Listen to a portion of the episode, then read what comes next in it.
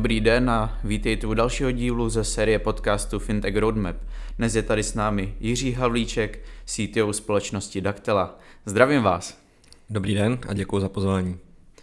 Jiří za námi dojel do Brna, nestandardně většinou jezdíme mi do Prahy, to jsme velmi rádi a těší nás to a budeme si dneska tedy povídat hodně o AI, což si myslím, že bude zajímavé a o tom, jak to zapadá do produktů právě Daktely. Můžete nám ze začátku říct nějak v kostce, jestli by se to dalo zhrnout, čím se vlastně Daktela zabývá? Určitě můžu. My našim zákazníkům poskytujeme aplikaci pro kontaktní centra a zákaznickou péči v modelu eh, software as a service, to znamená, my se o všechno staráme, zákazník se o ní starat nemusí, dostane v podstatě webový rozhraní a s tím pracuje.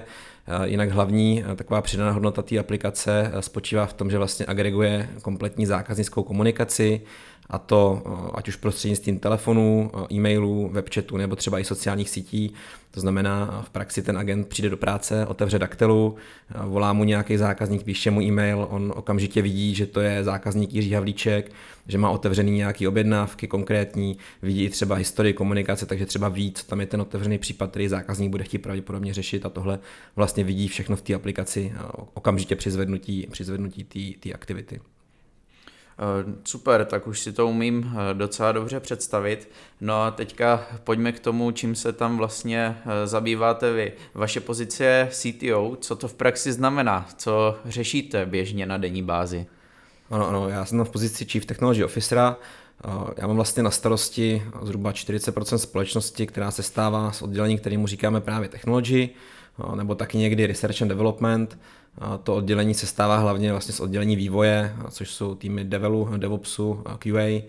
A potom mám tam taky na starosti oddělení infrastruktury, který vyloženě provozuje infrastrukturu a hardware právě pro provoz té naší aplikace, to znamená všechno to běží v našem privátním cloudu.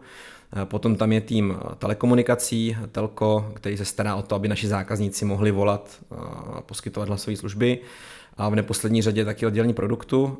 Tenhle tým má vlastně na starosti eh, říkat těm ostatním týmům, jak by Daktela měla vypadat, eh, co by měla dělat, jaký jsou ty důležité featurey pro naše zákazníky, bavit se s těma zákazníkama, bavit se s provozníma týmama a vlastně eh, definovat, jak by měly vypadat verze a řídit nějakým způsobem ten release cyklus. Hmm.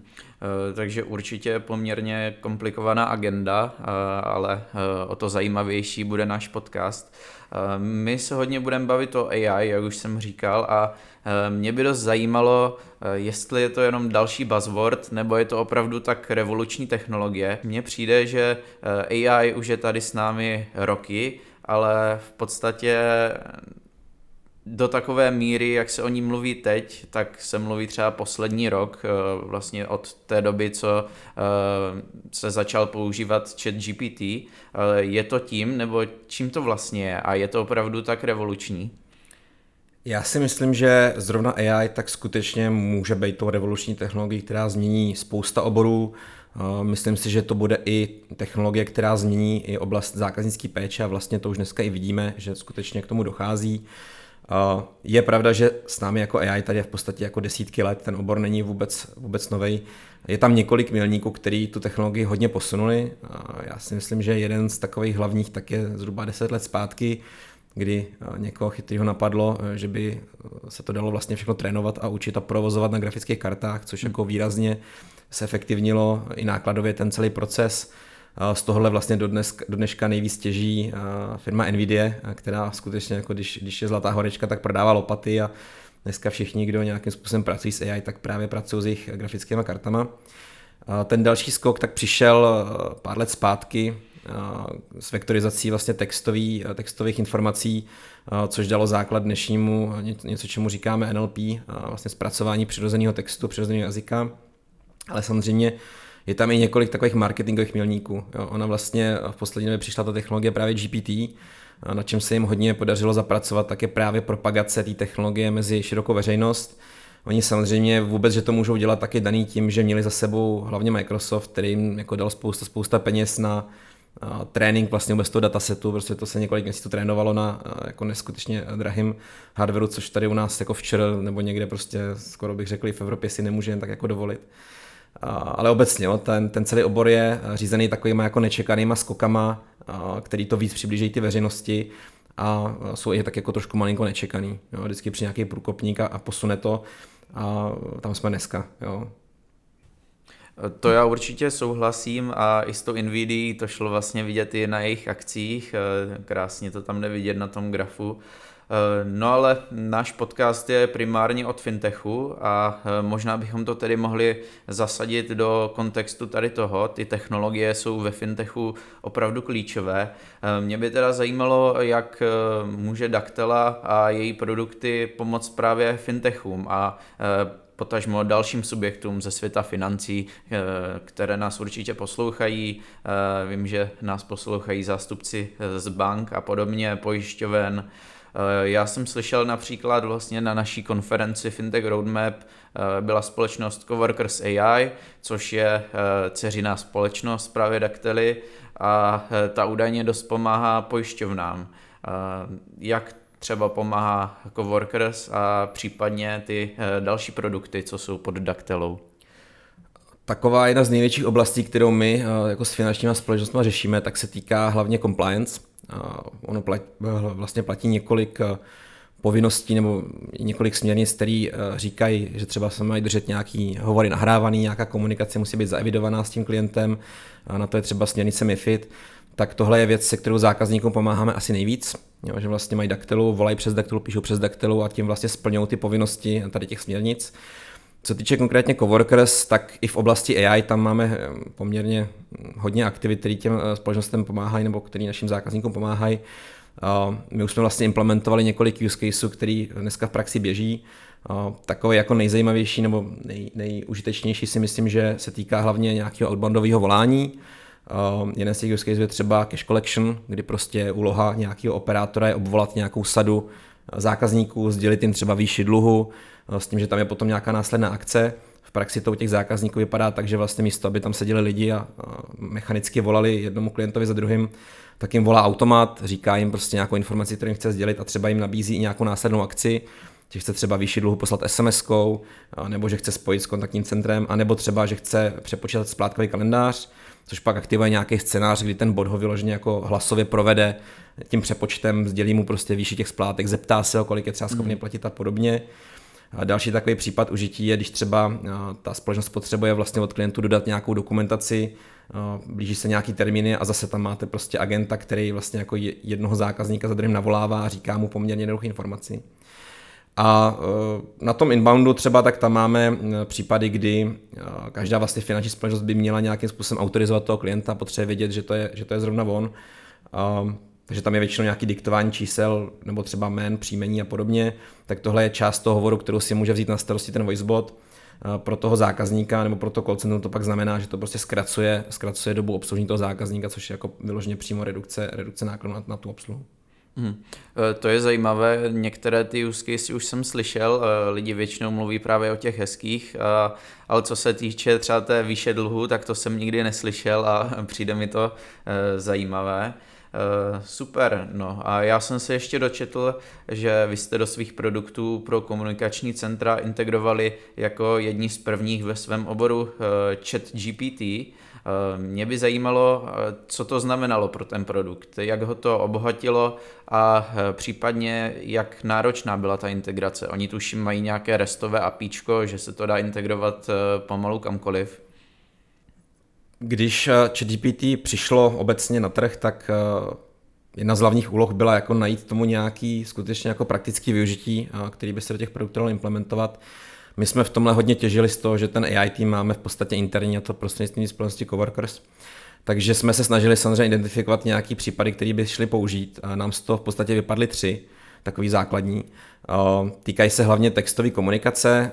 V podstatě, když agent používá ten náš produkt a chce napsat zákazníkový e-mail, tak my tam máme funkcionalitu, která mu je schopná ten e-mail nějakým způsobem jako přefrázovat. Jo. Hmm. Praxi to třeba znamená, že ten agent jenom napíše bodově faktické informace, které tomu zákazníkovi chce sdělit, zvolí si styl té komunikace a to AI vlastně napíše ten e-mail kompletně za něj. Jo? Takže on nemusí trávit čas prostě vymýšlením té textace těch vět, jak by to mělo znít a podobně. To za něj v podstatě odbaví, odbaví to AIčko dneska. Jo? On si může vybrat, jestli ten text má znít přátelsky, formálně, Jo, nebo třeba tam máme custom prompty, což ten, ten zákazník si může říct třeba, že ten e-mail má vypadat jako text od Shakespearea a podobně. Hmm. Takový další případ, který tam máme naimplementovaný, tak je sumarizace. Když ten zákazník třeba volá, nebo vy chcete prostě o něm něco vědět, tak, tak vlastně na jedno tlačítko jste schopni zjistit, kom, eh, o čem vlastně ta komunikace s tím zákazníkem eh, celá je. Jo? Nemusíte prostě číst celý to vlákno té komunikace, nemusíte si studovat e-maily, který sám měnil, vy vlastně během pár sekund víte, co přesně ten zákazník potřebuje řešit nebo co v minulosti řešil. Ten třetí případ tak je potom jako hlavně překlad vlastně mezi tady těma, těma funkcionalitama, to znamená, že třeba máte mezinárodní call centrum, máte tam oddělení, který je rumunský, píše si zákazníkama rumunsky, vy jste z Čech, chcete vidět, co si tam píšou mezi sebou, tak prostě kliknete na sumarizaci, ono vám to přeloží vlastně tu sumarizaci kompletně do češtiny a vy víte přesně, co se v té komunikaci děje. Takový vedlejší efekt toho celého je, že jo, jednak to samozřejmě zkracuje dobu obsloužení toho zákazníka, metrika, která v kontaktních centrech se jmenuje AHT, je strašně důležitá, ale zároveň to je schopný vlastně generovat jako lepší text, než kolikrát ty agenti jsou schopní napsat. Hmm. Jo. Máte třeba agenta, který není úplně specializovaný na písemnou komunikaci a díky tomu generativnímu AI najednou prostě je, jo, že prostě ono to napíše ty věty poměrně hezky, rozumně, je to takový trošku slohový. Co se týče té tý složitosti implementace, uh, ano i ne. Uh, je to složitý i, i trošku jako není. Mm, tím, že my jsme poměrně flexibilní v oblasti vývoje, tak jako postavit nějaký interní služby nad tím složitý nebylo. Zřídit si kontejner někde v Azure, hmm. dejme tomu taky ne, je tam nějaký restový apíčko, přesně tak jste říkal. Co je ta složitější část toho celého, tak je jako ladění těch dotazů, který tomu GPT dáváte. A to je poměrně jako eh, opravdu jako složitá část, protože to je prostě generativní AI a vy moc jako nevíte, co on vám odpoví. Vy mu dáte přesné instrukce, co od něj očekáváte a on prostě z nějakého důvodu se rozhodne, že to prostě teďka vygeneruje jinak a vy to musíte umět jako interpretovat. Jo. Takže to je právě zase disciplína, kterou my jsme tak trošku offloadnuli na, na, to, na ty coworkers a, a oni se nám o to kompletně postarali, což nám jako opravdu v téhle v oblasti pomohlo. Mm. Mě zaujalo třeba, jak jste mluvil právě o těch překladech. Eh, já sám občas používám chat GPT na psaní e-mailů právě v angličtině, ale vy jste mluvil i o té rumunštině a češtině. Funguje to dobře tak to i na, řekněme, menší jazyky, jako je čeština? Určitě to nejlíp funguje v těch rozšířenějších jazycích. Jo? Hmm. Asi to bude daný i množstvím těch zdrojů, ze kterých se to třeba učilo. Hmm. Když to zkusíte použít v češtině, v rumunštině, tak ono to jako dá poměrně dobrý výsledek, je to hezky napsaný, ale je vidět, že to musíte doladit. Jo? Že někdy toto skloňování třeba nedá, hmm. jo? nejde to prostě úplně jako, že byste Čech tady psal s Rumunem jo? a on by to no. nepoznal ale uh, jako výrazně vám to zkrátí uh, tu dobu práce s tím, že jako místo toho, abyste vymýšlel ty věty, tak vám to třeba jenom uh, jako přepřipraví text a vy si doladíte koncovky a takovéhle prostě věci. Jo? Ale jako použitelný to určitě je. Jo? Je, to, je to čitelný a říkám, po menších úpravách to můžete i v podstatě používat jako vyloženě ke komunikaci s zákazníkem. Mm, jasně, jasně. Uh, mám s tím v podstatě podobnou zkušenost, uh, takže uh, souhlasím. Uh, ještě k té integraci, uh, vy jste integrovali model uh, 3,5 Turbo, nebo 3.5 Turbo, správně asi. Fungujete už na verzi 4.0 a případně jaký to mělo vliv nebo jaký by to mělo vliv? My pořád jedeme na té verzi 3.5. Mm. Je to z toho důvodu, že my chceme splňovat pravidla GDPR a ty kontejnery vlastně v Azure mm. máme hostovaný na území Evropské unie. Ta verze 4 dneska bohužel ještě dostupná takhle není, takže, takže jsme pořád jako na té verzi 3.5. Uh, druhý důvod je, že ta verze 3.5 je výrazně levnější než ta verze 4. Mm. Jo, tam samozřejmě ta nákladová stránka, kterou my nějakým způsobem musíme odrážet vůči těm zákazníkům, tak hraje svoje roli. Ten model 3.5 Turbo je prostě jako výrazně levnější než ty ostatní uh, náročnější modely. Mm. Pojďme dál. Ehm, já jsem si procházel vaše produkty a zaujal mě produkt eh, Dactyla Workforce Optimization. Jak to funguje? To je vlastně produkt, který my jsme se rozhodli uh, spustit nebo začít na něm pracovat třeba, dejme tomu rok, rok a půl zpátky. Mm-hmm. My, když jsme se dívali k našim zákazníkům jako obecně po, po oblasti zákaznické péče tady u nás v České republice, tak spousta kontaktních center a, a těchhle z těch jako oddělení tak funguje pořád nějakým způsobem v Excelu. Často tím stylem, že tam je prostě jeden člověk zodpovědný za plánování směn, který je prostě chytrý, takže je schopný nějakým způsobem předpovídat, jak to třeba bude vypadat Uh, ta firma je na něm často taky samozřejmě závislá, jo, ale je to prostě hmm. jakoby jeho role v té společnosti. Uh, v zahraničí ta oblast funguje už trošku déle My jsme se rozhodli prostě tady tuhle tu oblast pokryt vlastní aplikací, nabídnout těm zákazníkům něco našeho, Dactyla Workflow Optimization. Ta hlavní role toho celého je, že se snažíme najít nějaký jako ideální model, který obsadí ty směny víc efektivně, než by to třeba udělal ten člověk. Samozřejmě čímž jako se sníží ty náklady. V praxi to funguje tak, že my si z aplikace pro tu zákaznickou peči, pro to kontaktní centrum stáhneme vlastně historii komunikace, stáhneme si nějaký statistický čísla a pokusíme se vypredikovat na další měsíc, jak by ten provoz měl vypadat. Pokusíme se to trefit s nějakou 99,9% spolehlivostí, znamená je tam prostě nějaká predikce do budoucnosti. Potom vy tomu systému vlastně řeknete, jaký máte agenty, jaký mají skilly, co jsou schopni obsluhovat a tady, tenhle, ten, tady tahle ta aplikace se pokusí nafitovat tady tuhle celou kombinaci do těch potřeb, které eh, pro to obslužení komunikace eh, jsou. Takže jako jedna, jedna ta část toho je zefektivní toho provozu, jo, říkám jako predikce, jak by to mělo vypadat a potom optimálně naplánovat směny těch agentů. Takový vedlejší efekt, který si o toho slibujeme a který třeba v tom zahraničí funguje, tak je vlastně nějaký zvýšení spokojenosti těch agentů, protože oni najednou mají systém, kdy si můžou zadávat své potřeby, říkat, jak by si třeba představovali svoji práci, Um, já nevím, chci plánovat třeba směny víc odpoledne, večer, vyhovuje mi, když nemám za sebou víkendy a podobně, čili mělo by to snížit nějaký attrition rate na tom, na tom eh, kontaktním centrum. Mm, jasně chápu, že pro člověka je někdy uh, složité víc tady těchto parametrů od více lidí dát dohromady. Ten stroj nebo počítač to může asi zvládnout lépe. I když si dokážu představit, že třeba jsou tam omezení typu, že ty lidi zase nezná a podobně. Eh, no ale pojďme k tomu, eh, jestli máte nějaké success stories od zákazníků s tímto produktem. Já když jsem nad tím přemýšlel, tak jsem si říkal právě, je to eh, super vymoženost, ale nedokážu si úplně představit, jak to pomáhá, jestli to pomůže trochu, nebo jestli se to projeví na číslech nějak znatelně. Máte nějakou zpětnou vazbu? A ono, my jsme tady s tím produktem na českém trhu jako skutečně čerstvě, mm. jinak v zahraničí eh, ty zkušenosti už s tím vidět jsou, ono to v těch větších kolocenech to určitě fungovat musí, protože tam už nejsou schopní vlastně podchytit ty stovky a tisíce agentů eh, nějakým složitějším Excelem. A u nás už eh, taky s tím třeba nějaké zkušenosti jsou, ale, ale pro nás vlastně je poměrně brzo. My máme první, první vlastně teďka zákazníky, na který třeba rolujeme, nebo jsme narolovali nedávno, už je vidět, že si to nechtějí nechat. Jo, je, hmm. to, je to pro ně jako software, který, který, ve kterým vidějí tu přidanou hodnotu, ale že bych teďka vytáhnul nějaký čísla, který bych mohl už tady rovnou, rovnou ukázat, tak to, to je ještě brzo pořád. Hmm, jasně, chápu. Uh, tak třeba, až se potkáme někde za půl roku, za rok, tak my možná už budete moct prezentovat nějaké, nějaké data, takže to se určitě budu těšit. A my jsme teďka probrali ty technologie, ale co se týče toho praktického dopadu na ty e, call centra a kontaktní centra obecně, e, možná to vypadá, že e, tam lidi nebudou za chvíli vůbec potřeba. Je možné, že díky tady tomu technologickému pokroku přijdou časem o práci? Já si to vůbec nemyslím. Minimálně ne v nějaké jako dohledné době, ve které my se teďka pohybujeme. Eh, já si myslím, že ten cíl obecně AI není jako nahrazení lidské práce, jako spíše její optimalizace a trošku restrukturalizace. Jinak obecně tady v kontextu společnosti my dneska máme jako poměrně nízkou nezaměstnanost, jo, hmm. někde kolem 3%, čili nemáme tady teďka úplně problém třeba, že by agenti kontaktního centra měli jakoby problémy sehnat práci, ale obecně ten obor je jako strašně ještě daleko. Jo. Já si myslím, že když to třeba připodobníme k samořídícím autům, tak uh, víme, že se to samo řídí, ale že bychom uh, zadali tady z Brna, že bychom dojeli prostě do Hradce Králového, ono by se to skutečně jako stalo samo mm. v podmínkách českých silnic, jo, cyklisti a podobně, že by to poznalo všechno, tak to víme, že je pořád ještě jako hodně daleko. A mm. ten obor je podle mě na tom poměrně podobně.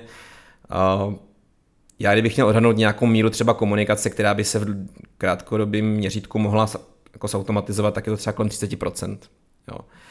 A jde hlavně o ty jednodušší procesy, kde i třeba jednak ten bot je vůbec jako použitelný, ale druhá část je, nebo druhá, druhý aspekt toho celého je, že ten zákazník třeba i toho bota v některých těch procesech klidně jako preferuje. Jo? Když máte nějakou jednodušší reklamaci, kterou prostě víte, že vyřešíte nevím, nahrání nějakých kreditu nebo něco jako vyloženě jednoduchého, tak než to vysvětlovat třeba i člověku, tak kolikrát projdete nějakým jednoduchým wizardem nebo nějakým hmm. jako jednodušším botem a ten proces si prostě odbavíte jako rychle hned, o víkendu, v noci, kdykoliv jako uh, chcete.